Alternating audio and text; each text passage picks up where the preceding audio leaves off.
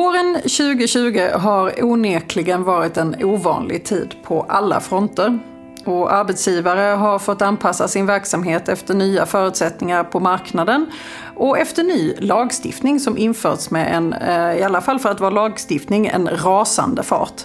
Idag kommer vi ta upp några frågor eh, som vi verkligen har fått svara på de senaste månaderna och några spaningar om vad vi kan se att vi har framför oss.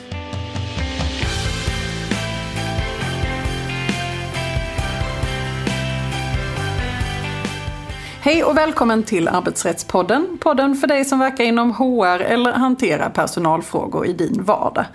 I den här podden vill vi bjuda på nya infallsvinklar och dela med oss av vår kunskap för dig som arbetar inom HR-området. Jag heter Emelie Svensäter Jerntorp och arbetar som advokat inom arbetsrätt här på Vinge. Och med mig idag har jag min kollega Charlotte Forsander som är delägare och expert inom arbetsrätt och arbetar på vårt Göteborgskontor. Hej Charlotte! Hej Emelie. Några av de frågor som vi har fått eh, under den här lite underliga våren har ju handlat om till exempel arbetsmiljö, hur man eh, ska förhålla sig till när arbetsplatsen inte längre är ett kontor utan det är många som eh, behöver arbeta hemifrån. Och vilka kontrollmöjligheter man har avseende de här personerna och deras arbetssätt helt enkelt. Eh, vi har även fått en hel del frågor om eh, personer som kommer tillbaka till arbetsplatsen efter att ha arbetat hemifrån lång tid eller kanske för all del inte varit arbetandes överhuvudtaget. Ifall man har någon möjlighet att kontrollera dem och ifall det finns några sjukdomssymptom eller liknande. Och sen har ju såklart en löpa, många löpande frågor har varit rörande de nya möjligheterna till stöd från staten. Och jag tänker vi, vi kan väl eh, gå igenom lite vad vi har diskuterat och resonerat kring eh, i de här frågorna.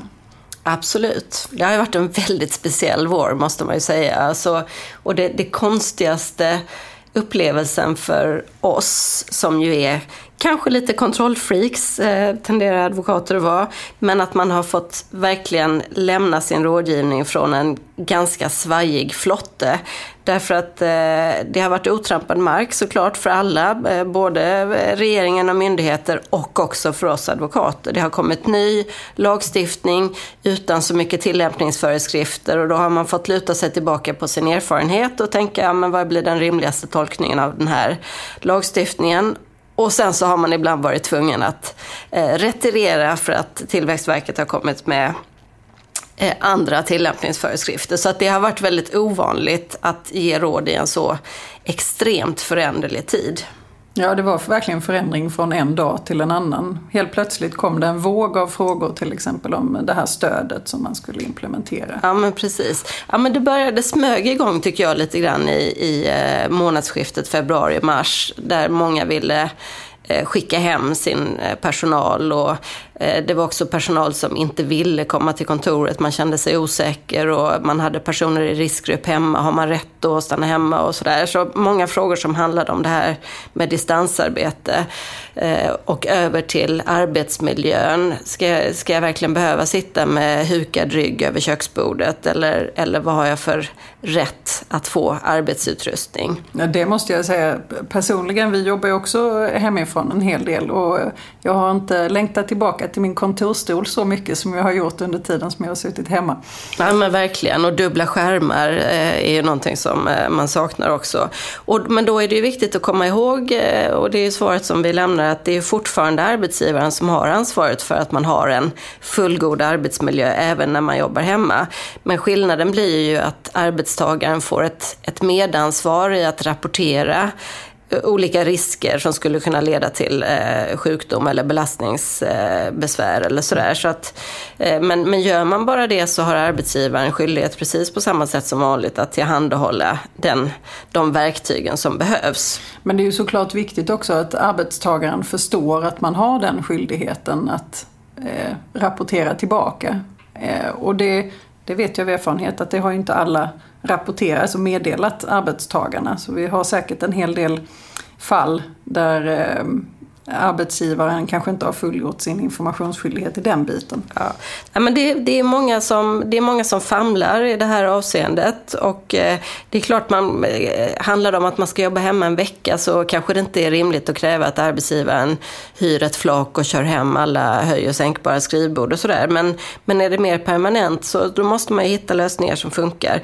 Och jag, jag skulle vilja ge ett litet tips här. Det finns eh, en organisation som heter Prevent som ägs gemensamt av arbetsmarknaden arbetsmarknadens parter. Och de har en hemsida, prevent.se, där de har jättemånga bra checklistor när det gäller hur man ska eh, tänka kring riskbedömningar och handlingsplaner, till exempel eh, nu i, i det här arbetsmiljö i coronatider. Så det, det kan jag verkligen rekommendera. Mm, det är ett jättebra tips. Mm. Hur är det med eh, krisstöd? Det är många som har dött i den här pandemin. Eh, hur är det med den typen av arbetsmiljö om man säger så? Behöver ja, det... arbetsgivaren tillhandahålla krisstöd? Ja men så är det ju och det, det, är ju inte egentligen någon skillnad från i vanliga fall också att det ska ingå som ett moment i arbetsgivarens eh, arbetsmiljöarbete att eh, fundera ut vad man har för plan för att tillhandahålla krisstöd. Alltså det kan ju vara att det händer en olycka på arbetsplatsen eller att det är en kollega som går bort. Att det ska, det ska finnas en plan för det. Ja, så arbetsmiljön där får man eh, känna in lite grann men ansvaret ligger såklart hos arbetsgivaren. När det gäller arbetsledningsrätten då, hur fungerar den under den här typen av arbete?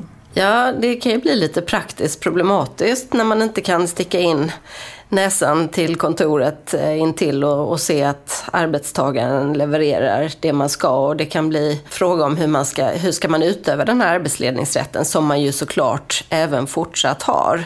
Eh, alltså det är ett, ett, ett villkor för att man som arbetsgivare ska betala ut lön är ju såklart att arbetstagaren har sin arbetskraft att erbjuda och att, att man gör det man ska.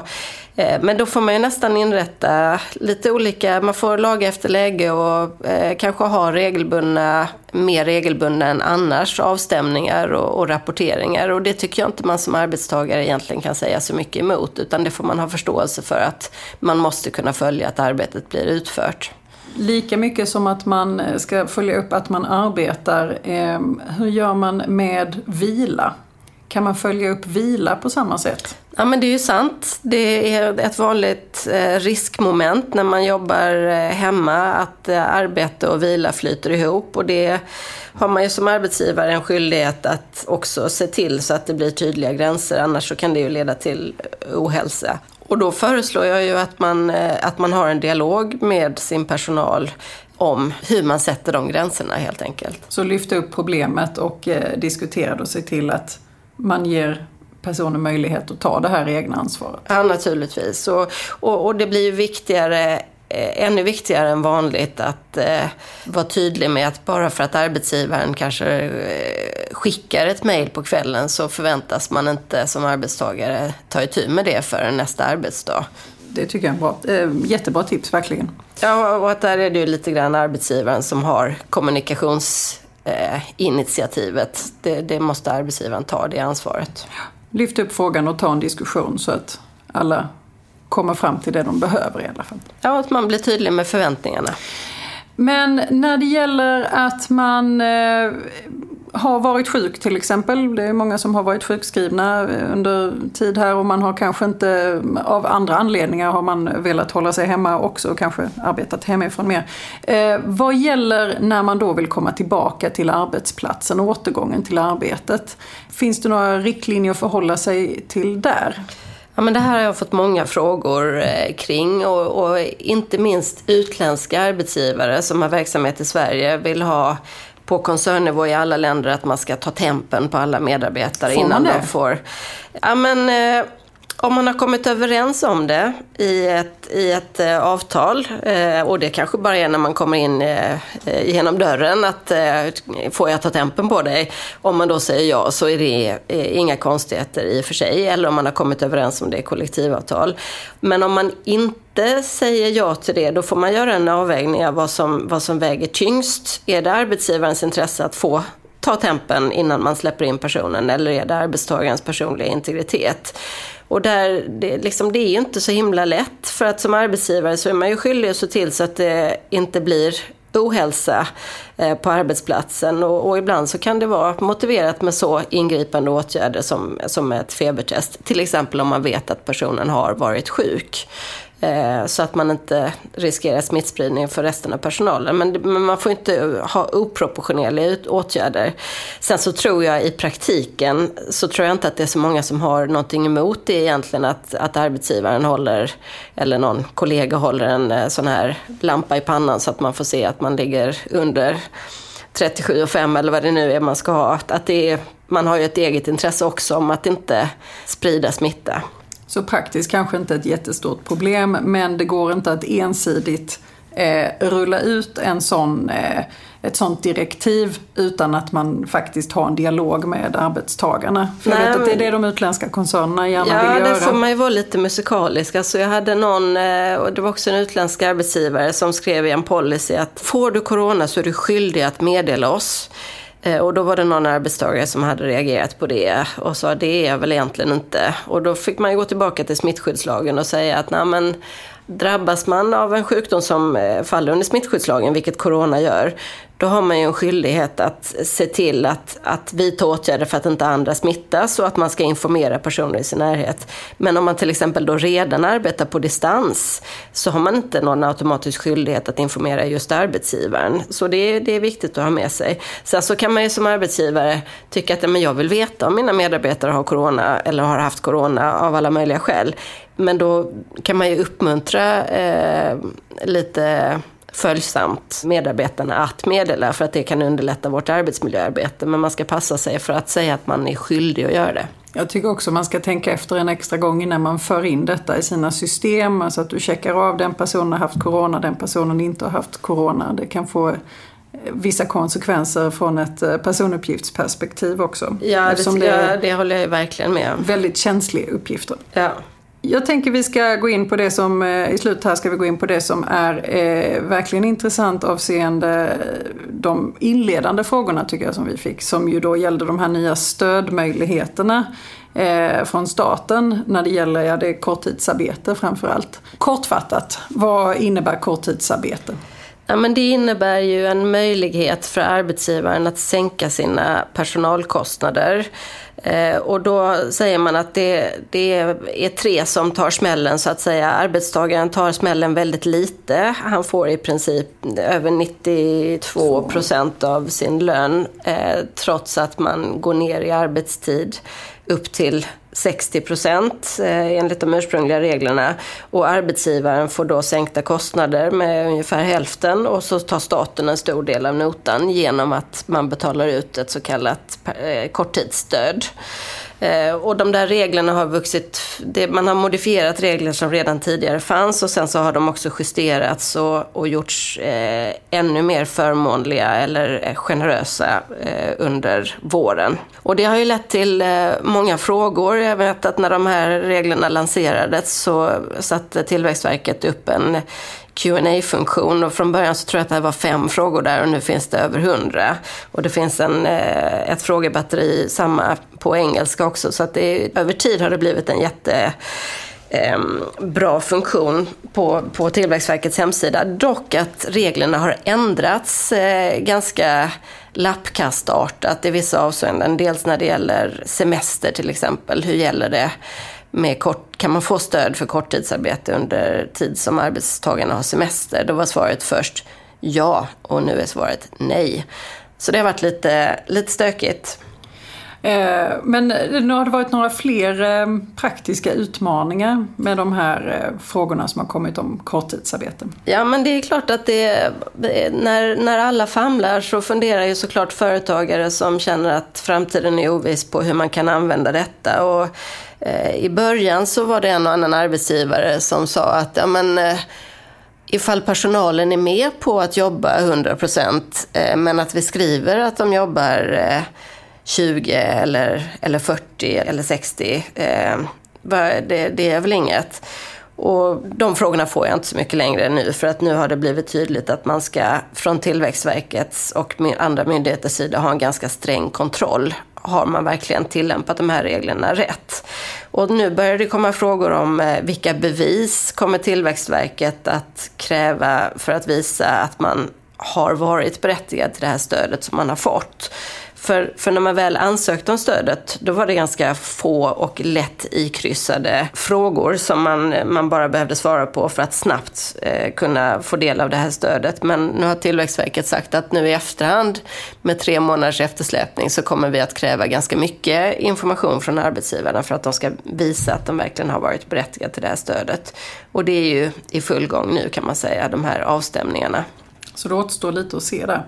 En het potatis har ju verkligen varit aktieutdelningar och andra typer av koncernbidrag. Vad är det som gäller där egentligen? Hur bra får verksamheten gå om man eh, ändå har rätt till stöd? Ja, alltså det har ju varit tydligt från början att man, en förutsättning för att man ska få stöd är att man har drabbats av allvarliga ekonomiska svårigheter till följd av, i det här fallet då, corona och som man inte har kunnat parera och, och trots att man har försökt sänka sina kostnader till exempel genom att säga upp medarbetare redan så, så behöver man det här stödet.